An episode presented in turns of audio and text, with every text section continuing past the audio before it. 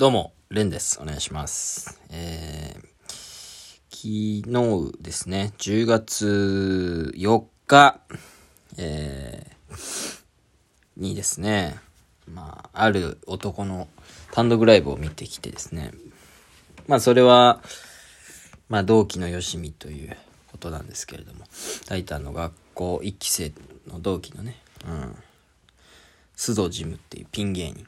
うん。まあ、同期で、ピンで、っていうので言うと結構同じような境遇かと思いきや、まあ全然違うんですけれども。うん。まあ僕がタイタの学校で芸人を始めた方や須藤ジムさんはですね、もう芸歴、だからお笑いを始めた年で、もう、いつだ？ジャンポケさんとかと同期みたいな。今、だから15、6年目になるんじゃないですか？うん。でもまあ、あの、いろんな養成所に行き直して、太田プロ行ったりとか、えー、ソニーの事務所行ったりとか、で、タイタンの学校に35歳ぐらいで入り直したのかな？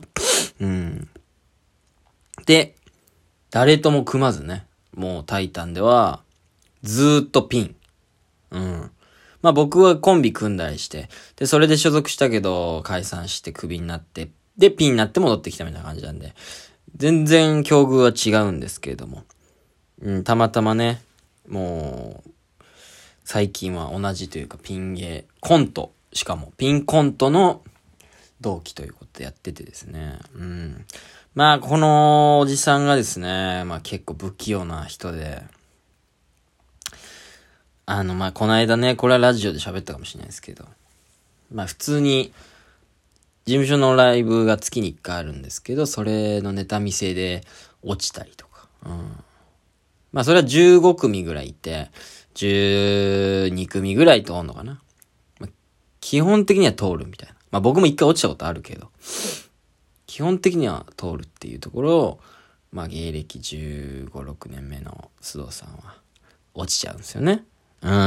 まあそういうお茶目な面もあったりして。うん。とか。で、その、落ちた事務所ライブの、えー、なんか前説をやるっていうのが最近なんかあって、落ちた人がやるっていう。でもそれは後輩の子がやってたんですけど、初めて須藤さんが、先輩だけど、ネタ見せ落ちたからやるみたいな感じでやってて。それがですね、結構、すごい空気になってたっていう。それは、いろんなことが重なってたと思うんですけど、まあ、まずピンの前説ってのは難しいんですよね。それはもう重々承知。僕も同じ経験したことありますし、なかなか一人喋りで笑い取るってのは難しいことで。で、そうですね。特にフリップとか、そういうものを使うわけでもなく、トーク一本で前説するっていう中で、で、須藤さんの、まあ、その、芸風というか、うん、プレイスタイルというか、は、結構まあ、ちょっと腐したりとか、人をいじる、みたいなトークの展開のさせ方するんですね。まあ、それは僕もちょっと似たとこあるんですけど、まあ、そういう人の、やっぱ、腐すタイプの人の前説って、割と難しいんですよ。だいぶその、お客さんも、その、認知してて、この人面白い人だって認知した上で、それをやったら受けるかもしんないんですけど、初めて見るみたいなお客さんだったんですよ。その月の事務所ライブのお客さんが、なんか、ちょっと、ちょっとした情報を言うと、へーとか言っちゃうような、ちょっと、うん、年齢層高い方がいたり、とかもあって、お客さん結構入ってたんですけど、なんかね、不思議な空気感だったんですよ。その中で須藤さんの、そういう前説をやると、とんでもない空気になったんですね。これはまあ、素直に、正直に。うん。で、僕はその日、次のライブが、別のライブがあったんで、トップバッターだったんですよ。うん。それをもう、真横で見てたんですけど、すごい空気になってんな、みたいな。しかも、結構、腐す感じより、後半はと、なんかね、自虐みたいな。結構、39歳で、みたいな。で、えー、単独ライブ今度やるんですけど、全然予約がないんですよみたいな。うん、頼む、尊敬してくれ、俺のこととか言って。で、なんか土下座しちゃうみたいな。その、袖の芸人に向かってみたいな。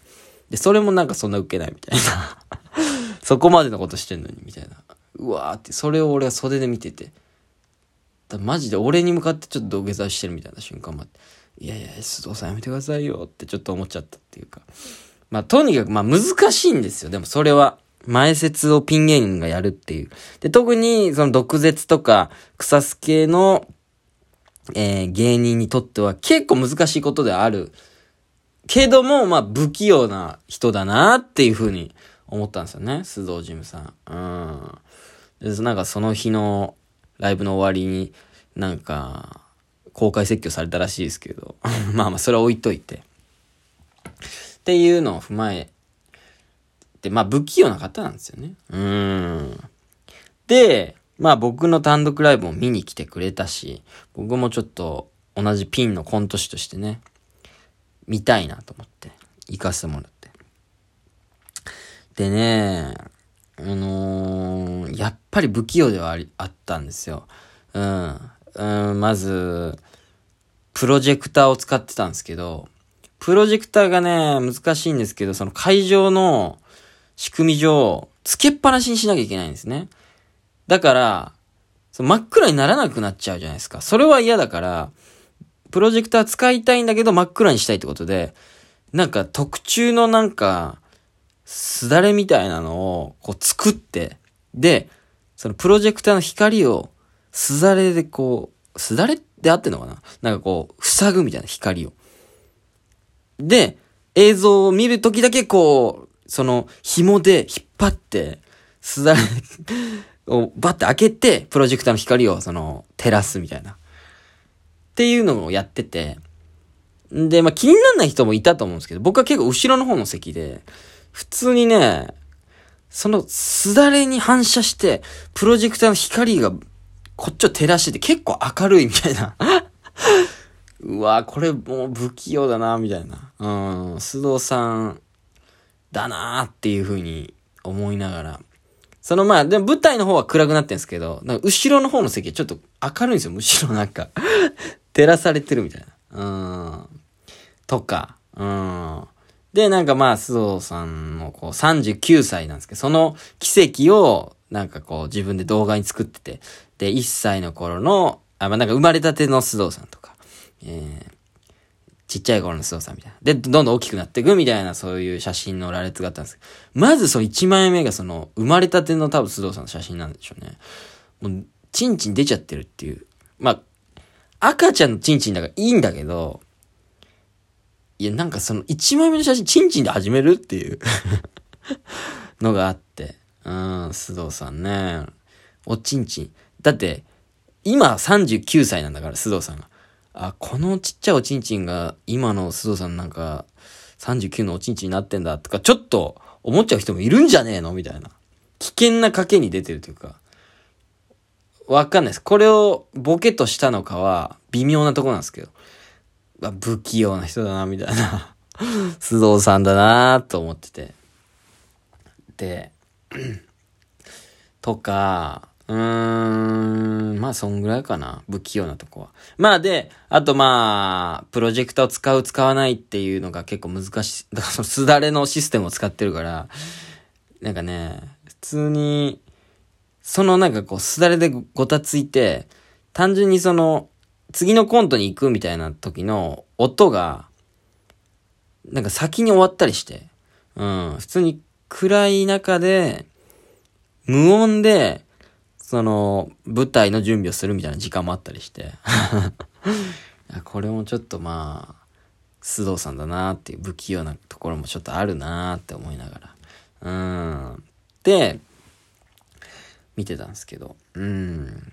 でね、まあちょっと一旦話は変わるんですよ。そして、難しい話。